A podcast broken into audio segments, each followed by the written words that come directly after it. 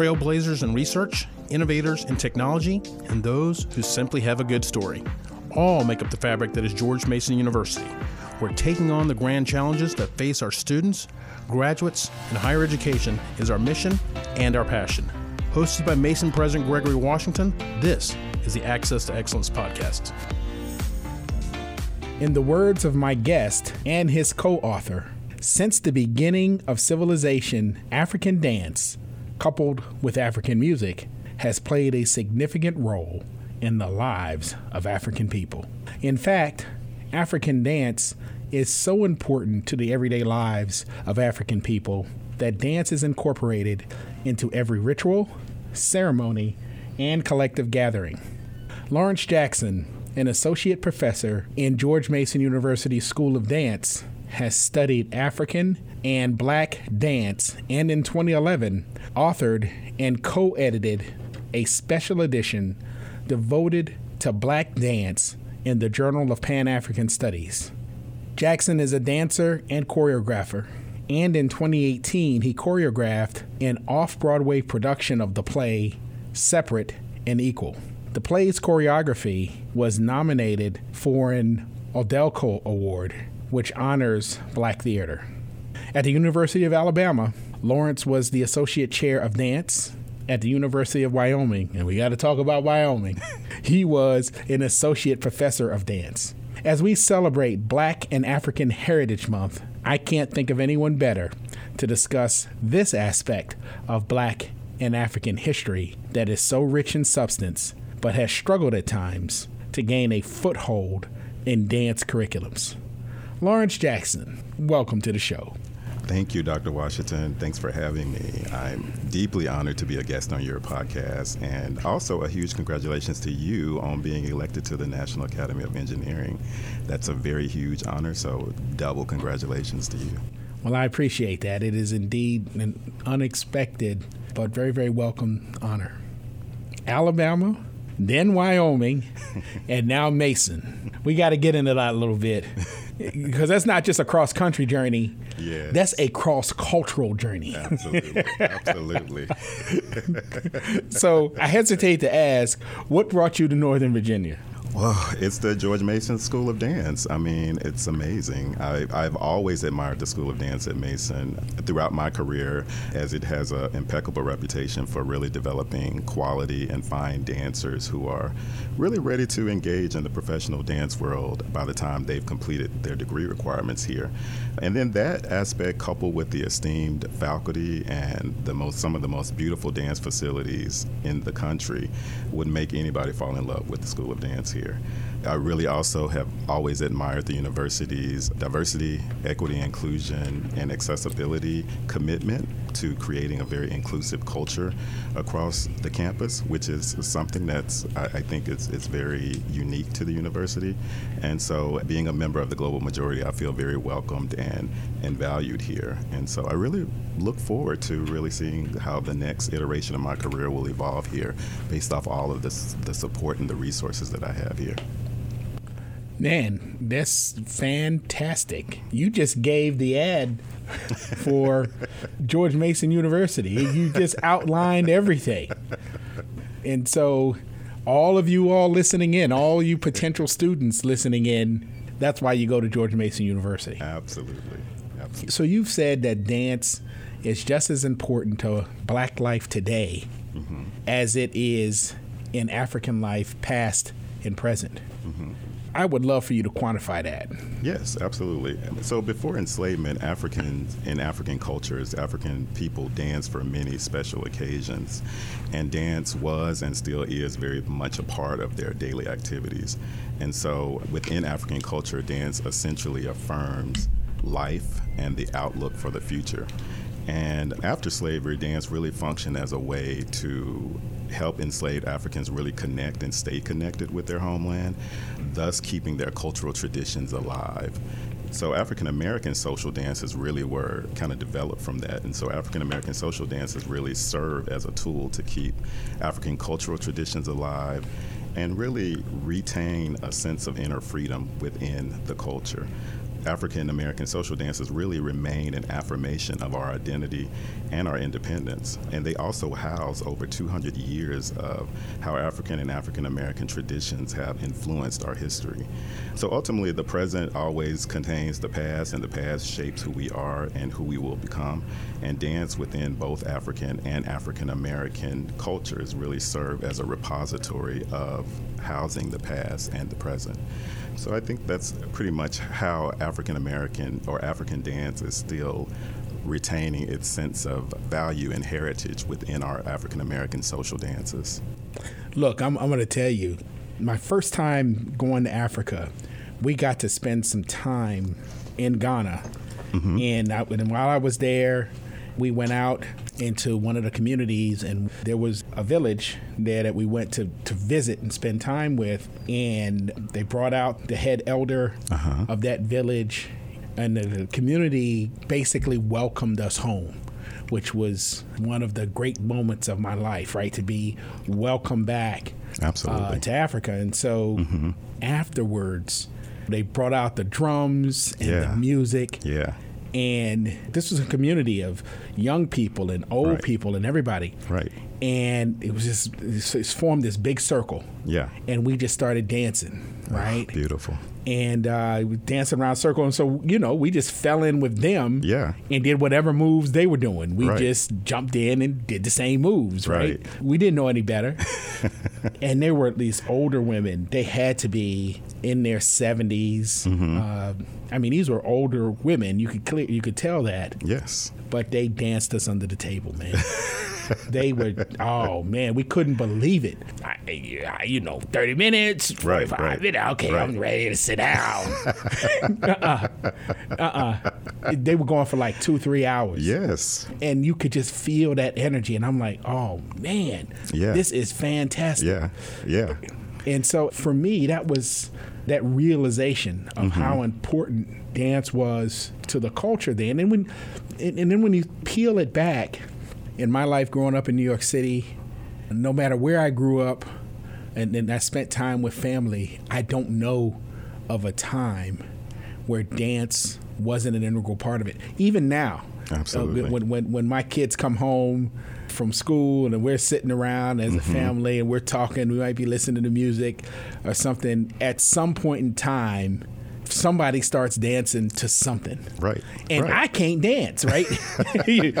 Everybody else can. They, you know, they, you know, my sons, they know all the, all the latest dance moves. Right, right. You know, and right. uh, and my wife loves all of the challenges. Every uh-huh. anytime a new dance challenge comes out, she jumps on it and when they when we all get together, that's what everybody does, mm-hmm. except me. I watch, and then you know I'll go out and then I'll you know, there'll be a little part of the dance I can do. I go out, I do that, and then I sit back down. Right, right, right, you, you know, right, just, right. just, to let everybody know I'm, you know, I'm part of the family.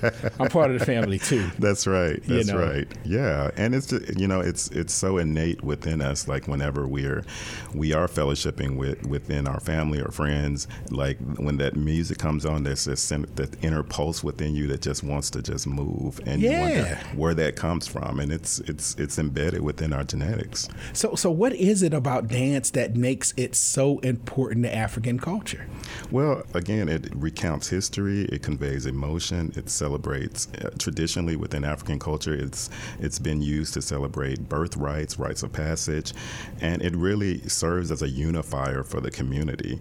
It's so a part and ingrained in their culture, like eating and drinking is, and it's always been there. One of the reasons why I wanted within my scholarship to really centralize the very importance of dance within Black studies because it's one of those areas within Black studies very, very vital and important to the discipline that doesn't oftentimes get the opportunity to live within the discipline. It's kind of like really where the crux of my research comes from is, is really centralizing dance within the discipline of Black studies because when you study the dances of a culture, you learn about the culture, you learn about their sociopolitical beliefs, their values, their motivations. It's like using using dance as an anthropological tool to understand the culture.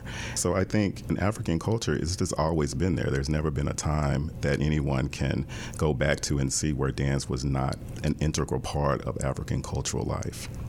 You do know our community went through some significant and deep changes, mm-hmm. you know, through the Middle Passage and the enslavement. Yeah. How did dance from the African diaspora change when it was brought you know, I, we could call this the new world, right? But right. as it was brought into this new world for our people, absolutely. How, how did it change? Well, you know, colonialism really resulted in the loss of authentic African dance forms because you had the spreading of African culture and religion, and consequently their dances that went from one hemisphere to another hemisphere. And so Africans, when they came to these different cultures across the diaspora, they brought with them their dances. But when they brought their dances with them, they also blended their dances with the cultures that they were brought to. And so then the African dances really lost their authenticity. But what spawned out of that was new dance forms. For instance, tap dance came out of African dancers who combined with Irish clog dancing. And so they formed a new dance form. But we lost the authenticity of the African dance that went into the process of creating tap dance. But we got tap dance out of that. So I think think Africans lost part of their culture when they came over here, uh, and, lo- and therefore lost part of the uniqueness and the authenticity of the dances. But, but consequently, we did end up getting a lot of different dance forms that spawn out of African dance: jazz dance, tap dance, ballroom dancing. All of that has Africanistic roots that were brought to this country through enslavement. So, let's go back in your history a little bit. Mm-hmm. Can you actually remember the first time you danced? Yes, I can. Okay. I, when I, was that? I was about 10 years old. There was a performing arts school. I grew up in Jackson, Mississippi. There was a performing arts school there called the Academic and Performing Arts Complex. And basically, what they would do is they would go into your elementary schools, your middle schools, and your high schools, and they would recruit people, recruit people to join their uh, dance departments, their theater departments, their music departments, and visual arts department as a child, I loved moving all the time. And so when they came to my elementary school, I jumped at the opportunity to join the dance department. Now, I didn't know what I would be getting into. I thought I would be training in hip hop. and the school actually only developed classical ballet dancers, classical modern dancers, and classical jazz dancers. I had no idea what any of those forms were. But I went into it blindly thinking that I'd be training in hip hop. And I got there and they asked me to put on tights. And I thought, okay, well, this will be just conditioning to get into the hip hop. uh, and, you know, long story short, hip hop never came. But I, I do remember when I took my first dance class, rhythmically, everything just fell into place. It was a natural gift for me. I definitely had difficulty trying to assimilate to like classical ballet because it was definitely new for me.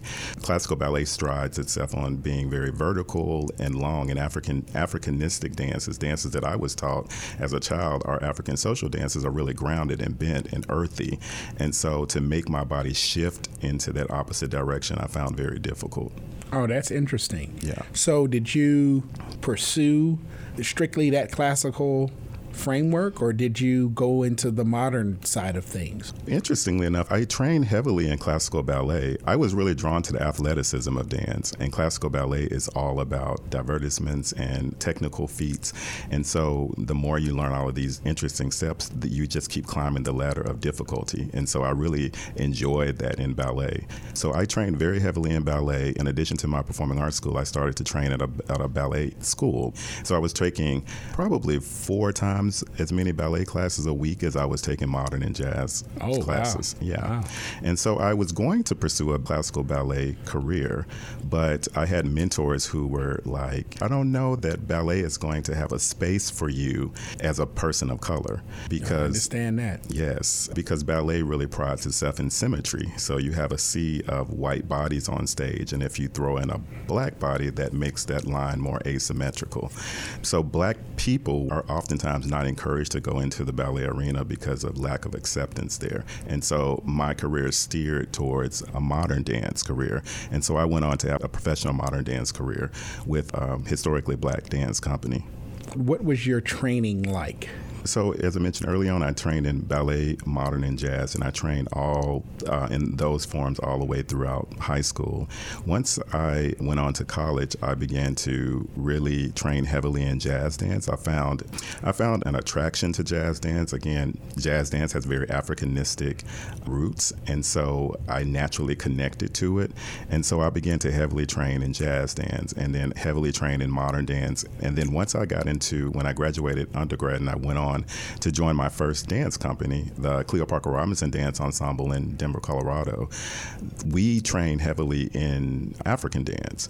And so that's really where I really connected and i was like this is connecting me to my heritage and my history the movement just felt so natural for my body and it really went against all of my previous training in the classical forms. So throughout my time in the company, I trained in ballet, modern jazz, and African dances as well, and also Afro Brazilian dances, capoeira. We were exposed to a lot in that company. Most of the work that we did was work that was centered within the African diaspora. So we learned a lot of dances from the African diaspora, Afro Cuban mm-hmm. dances, and yeah, and so I, I think in that time span is really where my I began to develop a deep interest in dances from the African diaspora. So, how's race played a part? How's it played a part in your career as a dancer and a choreographer? Oftentimes people when they approach me to do work whether that's choreograph or teach they assume that instead of assuming that i could teach the classical forms they usually assume or, or invite me to choreograph works that are hip-hop or right. that are african and it really befuddles me because um, I, I think to myself like it, it just assume that i wouldn't be trained in the classical forms so that's one of those areas where i feel like you know because of the color of my skin there's this assumption that i must only teach Afrocentric genres of dance. So that's one thing. And as I mentioned earlier, the absence of black bodies within classicism is another issue where, you know, so many of us grew up training so heavily in classical ballet, only to find out that that was really not a realistic pathway for us, that we would have to be probably two times more talented than our white counterparts in order to get into a ballet company. And then once you got into a ballet company, what parts would you play? Would you be the Mouse King? Or would you be the Nutcracker Prince? So, those are things you have to contend with as a dancer of color who is trained in the classical forms, and then where do you go from there? Fortunately, a lot of black companies like the Dance Theater of Harlem, Alvin Ailey, who is here in residence performing this week. Um, wait, wait, wait, wait, wait. Where? At the Kennedy Center. Is he? Yes. So they are performing at the Kennedy Center until Sunday. We actually, in the School of Dance, are performing one of Alvin Ailey's artistic director, Robert Battle's works in our concert in March. And so I actually was just meeting with him uh, because he's here rehearsing our students. So we have the artistic director of the Alvin Ailey American Dance Theater that is here at George Mason University School of Dance rehearsing a piece that he choreographed on the Ailey Company and setting that work on on our dancers here at Mason. So going back to why I came to Mason, it's stuff like that. No, like, that is fantastic. That is yeah. you can't get any better than that. Exactly. Right, exactly. and they're going to be at Kennedy and outstanding. Yeah. Yes, top tier. So who are the African black dancers who have influenced your careers? Yeah, there's so many of them because you know my career spans from being a performer to a choreographer to an academician to a scholar. Alvin Ailey, the Alvin Ailey American Dance Theater was huge. As I'm sure it's huge in every person of color who's a dancer. It's a huge inspiration. Uh, when I was growing up, I didn't see a company full of black dancers. And then pursuing a professional career in dance is not necessarily something that people within the black community oftentimes value. Mm-hmm. And so, um, so when I was growing up, to have the opportunity to see the Alvin Ailey American Dance Theater made me think, wow, like I could actually do that with my life. So that was the first time that I realized that dance was not something that I was doing as a hobbyist, but it was something that I was working towards as a career aspiration. So Alvin Ailey definitely is hugely important, but also also the first company that I danced for, the Cleo Parker Robinson Dance Ensemble. Cleo Parker Robinson, who is one of the few black females who owns her her own modern dance company, and that company has been around for 53 years. Wow. And so she took me uh, into the company and really molded me. As I mentioned earlier, she introduced me to Africana dance forms. She introduced me to pioneers in black dance. We also got to do the works of those pioneers. And she really developed me into being a artist who takes pride in his heritage and also someone who really transformed from being just a technician to an actual artist. And I think that's the difference a lot of times that takes your dancing to the next level. We learn as dancers, we train and we train and we train and we learn how to do all of these technical feats very well. But when do you shift that into being an artist? The maturity that you bring to your dancing, the way that you embody a character, all of those things are, are things that can't be taught, but they can be, you can be mentored and you mature into them over time. And so Cleo really helped me to understand like how to do that and to do that very well. Yeah, and then there were many scholars, uh, Brenda Dixon Gottschild, Thomas DeFrantz, John Perpener, who have all like taught me how to to take what it is that we're training in and to bring that into actual dance scholarship. Dance scholarship is a very small field because there aren't many dancers who go into writing about what we do from a theoretical perspective or a historical perspective. There just aren't a lot of writers. There's a lot of bright dancers, but somehow they never transition into a scholarly career.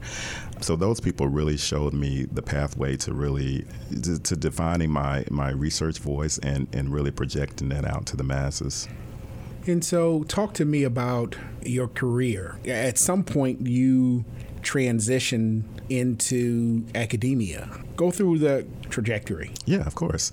So I, I finished up my undergraduate studies um, at the University of Southern Mississippi with a, a, Bachelor of Fine Arts degree in dance, and and after that, I didn't really know what I wanted to do. I was invited to attend an International Association of Blacks in Dance conference in January of, of my last semester at the university, and when I attended that conference, it opened up my eyes to the many different black dance companies, both regionally, nationally, and internationally in the world. Like I never even heard of black dance companies. And so when I saw all of these these array of companies on stage, it made me really, really want to go in that direction with my career.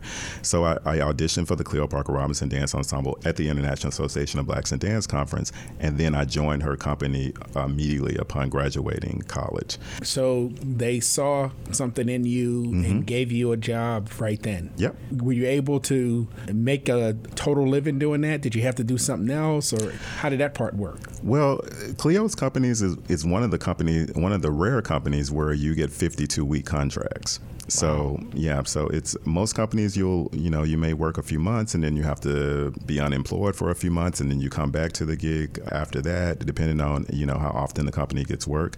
Cleo's company was is one of the few companies that's, that's established enough to be able to offer all of its dancers 52 week contracts. So we never had off periods.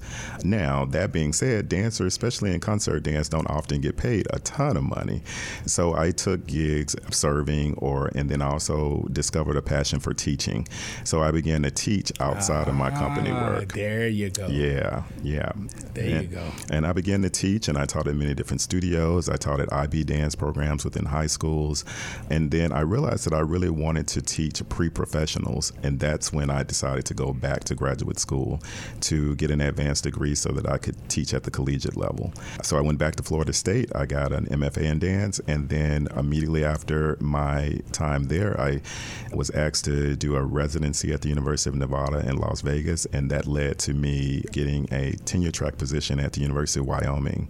And I stayed there for six years and got tenured there, and then was invited to join the faculty at University of Alabama, where I stayed there for several years and eventually became the chair of the dance program until Mason caught my eye and then the heavens opened up and I stepped right into where I am today you skipped over that Wyoming part really quickly, but th- but that's where you got that's where you got tenured, right? That, that's where you went through your tenure process. Is that yes. accurate? Yes, so, absolutely. So talk a little bit about that. that that's kind yeah. of a an interesting stop. Yeah, yeah.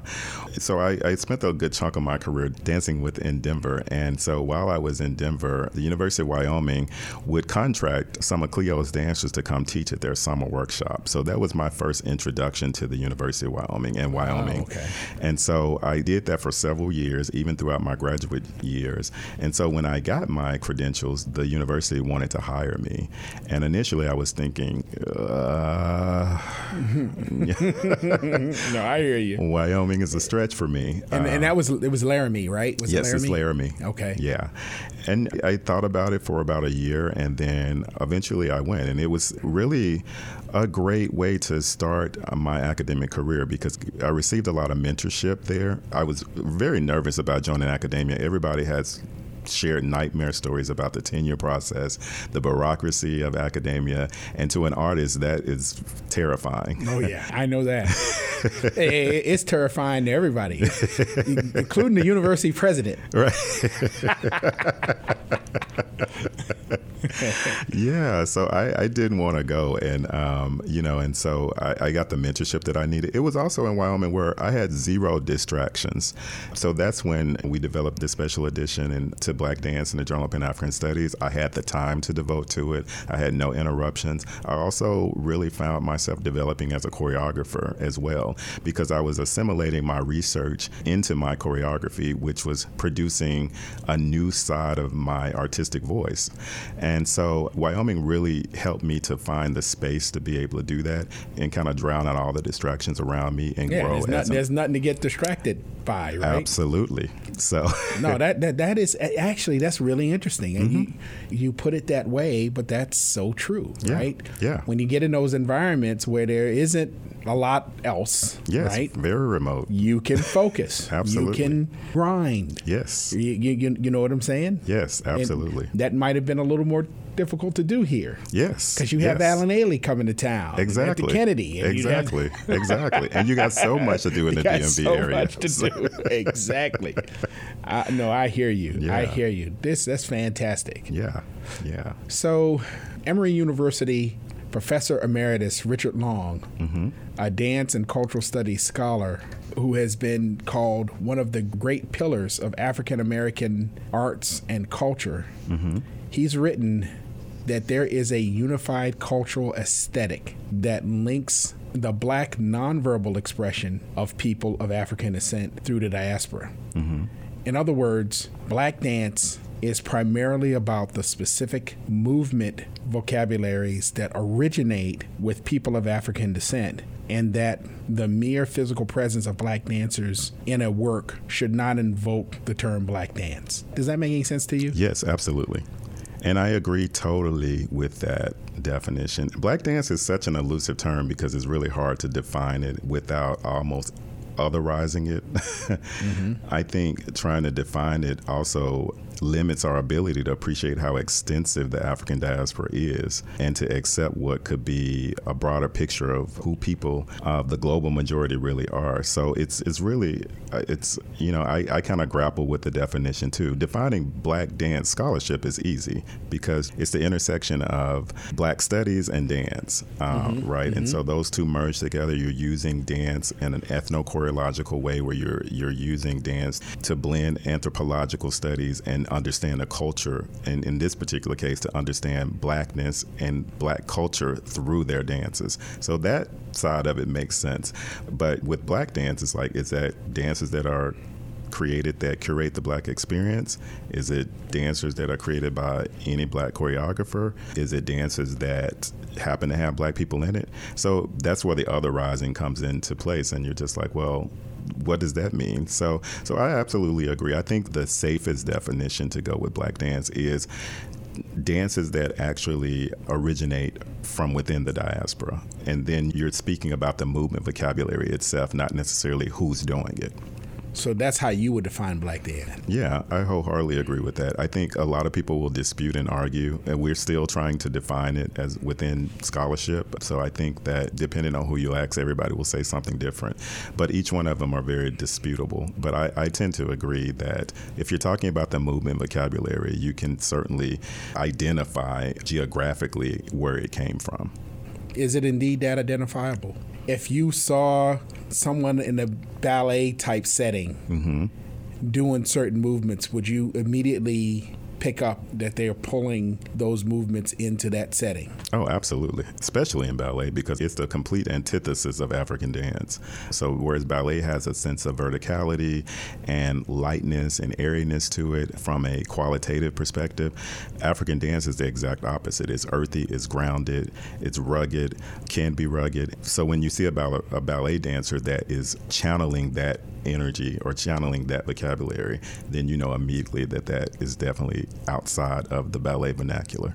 So, do you think, as noted American dancer and activist Carole Johnson said, that black dance, however you define it, indicates the particular historical time and conditions black people find themselves? Yes. Yes, absolutely. As I was mentioning, if you want to know about a culture, study as dances. It'll tell you so much you need to know about the culture. And I, and I specifically within black culture, you know, you had movements like the Black Arts Movement where people were making socio-political statements through dance. So absolutely, I think the movements that choreographers use and the music that they use tell a story to the rest of the world. Mm-hmm. And that story is about their beliefs, it's about their, their environment, their economy, or, you know, most importantly, their socio socio-political values. So I absolutely agree with that. You said something earlier that I thought was really, really interesting. I want to connect it. So, you started this journal, a special edition, right? Mm-hmm. Yep. Devoted to black dance in the Journal of Pan African Studies. Mm-hmm. What did you find from the perspective of scholarship, Mm-hmm. written scholarship relative to dance? Was there much out there at the time, or what motivated you to actually do this Mm-hmm. in this journal? I think in African diasporic dance scholarship, it really is a body of knowledge that is one of the most least developed areas in scholarship. And that's really the heart of why we created the journal. So, consequently, within Black Studies, there are very few textbooks that are used to teach courses, such as like in, an Intro to African American Studies class. There's not a lot of information in those textbooks about dance. And there's only really a handful of Black Studies departments who even offer African diasporic dance classes, and even fewer of them even offer that as part of their degree requirements. So, in order to really further the body of knowledge within this arena and to simultaneously move the discipline of Black Studies further or forward, we felt it was really imperative for an entire special edition to be devoted to discussing African and Black dance. And I think the edition really was well received. I think we definitely shifted the focus of black study scholars into seeing how valuable and important dance is to African cultures. And I think that that was really the goal of the journal. You know, as a dancer and as I, I, I deem myself semi anthropologist, I approach understanding a culture through its dances. And, and as, I, as I said earlier, dances within African culture, that's how you learn the culture. There is really no other method of learning the about the culture except through the dances. So it was always shocking for me that within the field of black studies that dance was not the tool used to understand various cultures throughout the continent. So that is interesting because hearing you say what you just said makes me feel like there's still a lot of work to do, right? Oh, absolutely. The, the reality is so if you look at what Raquel Monroe said, where she mm-hmm. talked about we have yet to shake the ideology mm-hmm. of what makes a good dancer. Right. That is, we still adhere to European aesthetics, which value the lines of ballet technique, right? Absolutely. So we're here to that, and that's what makes a good dancer Right. then and if as you just highlighted earlier if african dance is the antithesis of that it's the opposite of Mm-hmm. Right, that right. it's dramatically different from that Right. you either have two threads you can take one you're doing something dramatically wrong and you need to change it Right. or there's another significant field of study Right. that can actually be pursued Right. and that and, and you know that that adds value Mm-hmm. to the to academic discourse on the topic of dance Absolutely. Absolutely. It also ultimately makes a more well-rounded dancer scholar. That's what all dance departments are trying to do is create dancers who are very well-rounded. They can go into any genre of dance or they can go into any area of scholarship. And so to exclude dances from the African diaspora outside of curricula is a huge disservice to the discipline itself. Part of Dr. Monroe's, the title of her article was, I don't want to do African, what about my technique? And within that, it's assuming that African dance has no technique or no technical value to it. Mm. And it's a common response that you hear from students when African is introduced to the curriculum because oftentimes African dance courses or any real non Western dance course is offered, is usually offered as an elective and not necessarily part of the major requirements to earn an, a dance degree. And so when African diasporic dance forms are really left out of the curriculum, it kind of places modern and ballet as a hierarchical dance form that's worthy of being requirements for a degree in dance and not the other dance forms. And we also have refocused and said that, well, what qualifies as technique in quotes, is centered on European ideas of what dance should be that are directly aligned and tied to ballet. Wow. Yeah. So until their ideology is broken, then we will have a difficult time trying to convince the academy that African dance is just as essential as ballet and modern in the development of a well rounded and versatile dancer. That is very, very profound. Where's Mason in all of this? What does our curriculum look like? Yeah. How are we structured? I mean, we have work to do. Okay, um, okay. I'm my second semester in, and I look. so I post pandemic. You bring a post pandemic. Right, right, right. you know, the beautiful thing about Mason is that we recognize that we want to expand our curriculum and create the most inclusive and dynamic curriculum for our, our students. And so I think it starts with wanting to do it. And so there's a desire, and I'm happy to join my colleagues and really navigate our curriculum towards a curriculum that's much more inclusive of all of the dance forms, but particularly those dance forms from the African diaspora. You know, one of the essential qualities of African dance is learning how to dance polyrhythmically, meaning your body's moving different rhythms at the same time. There aren't many other dance forms in, within modern and ballet that teach you that one essential tool that will expand your dance ability and your sensibilities. I definitely have spoken with my colleagues about it. It's one of the things when I interviewed that we talked about, and and there is definitely an openness there. And I think that I think it's going to be one of our strategic goals is to really work to diversify our curriculum a lot more. So I'm excited. I'm excited for what's coming. so, well, this is good. Good to hear. Yeah. So, I grew up in New York City. Uh huh and I was there during the late 70s mm-hmm. or early 80s. I was there when hip hop mm-hmm. as a genre of music was started. Right. I mean, when, when I say I was there, I mean, I was literally there. I would, yeah. before any albums were, were made, I would see Grandmaster Flash and mm-hmm. Kool DJ Red Alert and right, right. DJ Herc and all of these guys. Right right. play on turntables in community parks. Mm-hmm.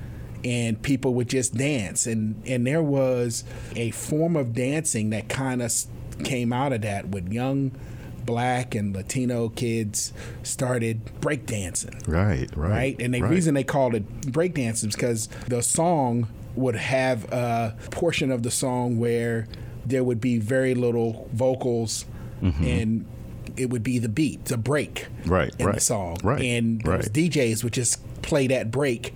They would mix that break over and over and over again, mm-hmm. and people would dance to that beat. Yeah. And so breakdancing became a big part of that growth, right? Right, yeah. right alongside with hip hop, right? Right. It's kind of morphed into a whole host of other things now. Mm-hmm. Whereas hip hop's a little different, and, and, you got to get all these different offshoots and different right. genres of the music, but right, it's still an MC with a microphone. Exactly. right. Um, exactly. But you saw this whole genre of dance mm-hmm. kind of grow organically, right. right. Literally from the streets. Right. Right. And uh, and what some of those kids did back in those days was just simply amazing. I couldn't. Yeah. You know, it looked like they were floating on air. I, you know, I always wondered why that never was wholly accepted as a modern, almost like an evolution right right of dance right because it is clearly an evolution of African dance. It just Oh, started and then, and then moved forward. Mm-hmm. It, it was never accepted in that way. Can you talk a little bit about that? a lot of dance forms that were rooted in Africana tradition and vocabulary oftentimes never made their way to the concert stage. And I'm not sure, you know, some dances are meant to be social dances and some dances are meant to be concert dance. And I think one of the beautiful things that I, I really love to see about black dance is that black dancers take a lot of their they, take their the, the dances from their culture and they merge them with Eurocentric forms of dance, and then they bring it to the stage. I'm, like one choreographer that comes to mind is Rennie Harris, who is a hip hopper. Contemporary choreographer who started his dance company, Pure Movement, and took all of that vocabulary to the stage. And so I think there were lots of like spin offs from the black arts movements of the 60s and 70s and 80s that created such new forms of moving that that just kind of got lost in that period. Uh, I think some dances were created socially to really serve as forms of social protest, and so they were relevant for that particular period of time until the next social protest came. And so they really served as a political commentary for that particular arena. And then when the next social movement came about, there were new dance forms that came out of that. And what was common about all these dance forms was that they all really did help shape the ideologies of black identity, our political beliefs, and African American culture, because we still have those dances within our culture. They're just not as prevalent as they were in the times that they were created. Maybe because it, it was it was a political s- statement that was made for that time, and then as times progressed, there was another block of movement. Because following the breakdancing era, you had a Russian commercial jazz dance that spawned from the breakdancing era, and then you had a, um, a span from commercial jazz dance into what you see on like So You Think You Can Dance. Uh, so, Right. so everything kind of just keeps building on the last thing. So I think that, that it held its place in time for the moment. It made its political statement, and then it evolved into something else. So when you talk about this kind of evolution Mm-hmm. in, in the play separate uh, and equal, that you know the one that you talked about that had this run off Broadway in 2018, you Yep. choreographed a basketball game Yep. between six people, no ball, no nets, Right. Right. and on a very small court that was also on the stage. Right. So, what was your process in creating those scenes? And talk about evolution as it relates to that. Yeah, like that was bananas. I loved creating that work. That piece was a, a piece that a, a playwright by the name of Seth Panitch wrote the play, and basically it's centered around a basketball court. And so one of the things that Seth and I did was that the work takes place in 1950s Jim Crow, Alabama, right? So we went back and we studied all of these basketball plays from videos that we saw of NBA games, and we studied those plays. So then we mapped out those plays on paper, and then we brought that into the studio. And then I took those plays and I stylized it into using contemporary dance movements for the actors. And so it was a, a research aspect to it because we had to really go and we wanted to, to keep the uh, work as authentic as possible. So we wanted to study the different basketball plays that were being done in that particular time period. And then we also didn't want to, to be so literal and have an actual basketball within the telling of the story. It was a really, really interesting process because I also were working with dancers who, or actors who were not necessarily dancers. So we created a lot of pedestrian type movement and built on that pedestrian type movement and stylized it a little bit more still trying to maintain the integrity of playing basketball. So it was a really, really, really interesting process. And it grew me as a choreographer because I'm cu- accustomed to working with trained dancers. And so I think it was one of those times where I was, you know, where you don't, you're, you're creating this work and you're like, is this good? Uh, because it, it's so foreign. And whenever you're moving into foreign territory as an artist, you question the validity of what it is that you're doing. And so throughout throughout that process, I really grew as a choreographer because I learned to stretch myself to think like you don't have to choreograph work that is within this particular arena. You can stretch yourself to put yourself in uncomfortable spaces to expand your movement acuity and vocabulary. And so that work did that for me. And, and, and also, it's just a wonderful script and it's a wonderful story. It, it really is inspired by some of the personal recollections from the Oral History Project at the Birmingham Civil Rights Museum. And so we took those stories and we told them in movement. We also had an original jazz soundtrack that was composed specifically for the work as well. So the composer would come in and see what I choreographed and then compose music based off what he saw. So it was a it was a, a, a wonderful collaborative experience that I definitely treasure a great deal. So, what is your next project at Mason? Oh, a lot. Um, so, I'm actually sitting on a panel presented by the National Center for Institutional Diversity where we'll be discussing the role of arts and the Black Lives Matter movement. I'll be sitting on a panel with, with multiple artists from visual arts, theater, music, and photography. And so, we're going to talk about how art can basically help support the Black Lives Matter movement. At the end of this month, I am doing a collaboration with the School of Music. Dr. William Lake Jr. and I, Dr. William Lake Jr. is actually the director of the Mason Wind Symphony. They are performing on the 28th, and they invited the School of Dance to collaborate with them on this performance. So we will join the uh, School of Music and create this and perform this work on February 28th um, in the Center for the Arts concert hall. So it's a hugely, hugely beneficial for our dancers and the, the musicians, the, the music students, because it's one of the rare times that two different departments come together to create a work. Our dancers get the opportunity to perform alongside live music, the musicians get the opportunity to work alongside dancers, and it's just a, it's going to be a wonderful, wonderful production. So that's coming up at the end of February, and then in March, uh, yeah, I mentioned earlier, we have the artistic director of Ailey. His work will be in our March gala concert concert on mm-hmm. uh, March the 24th and 25th. We'll not only have his work there, but we'll have three other works from some more eminent choreographers. So I'm the rehearsal director for the Robert Battle piece, and so I'll, I'll get the opportunity to see our students really embody that work in, in such a beautiful and gratifying way. So all of that's happening. School of Dance is always, always busy. And so I'm just jumping into it, trying to figure out where I can just kind of help be a vessel and a vehicle to keep moving the School of Dance forward. But to have the opportunity to meet people like Robert Battle, who I met this week, is just amazing. And I, I, really hope our students really know like how fortunate they are to see all of these eminent and emerging artists that they get the opportunity to train with, and not just train with, but learn their work. So lots coming up, and you know, I'm just really looking forward to my time here and really just immersing myself in the culture of the DMV coming from Alabama. So. we look forward to seeing what you can create. And I thank you for this fascinating discussion. Oh, thank you. I, this has been wonderful. And, you know, I, I'm, again, thank you for the invitation. Who gets the opportunity in their second semester to meet the president? Mm-hmm. So, outstanding, outstanding. I'd like to thank my guests, Lawrence Jackson, a choreographer and associate professor in George Mason University School of Dance. I am Mason President Gregory Washington saying, until next time, stay safe, Mason Nation. If you like what you heard on this podcast, go to podcast.gmu.edu for more of Gregory Washington's conversations with the thought leaders, experts, and educators who take on the grand challenges facing our students, graduates, and higher education. That's podcast.gmu.edu.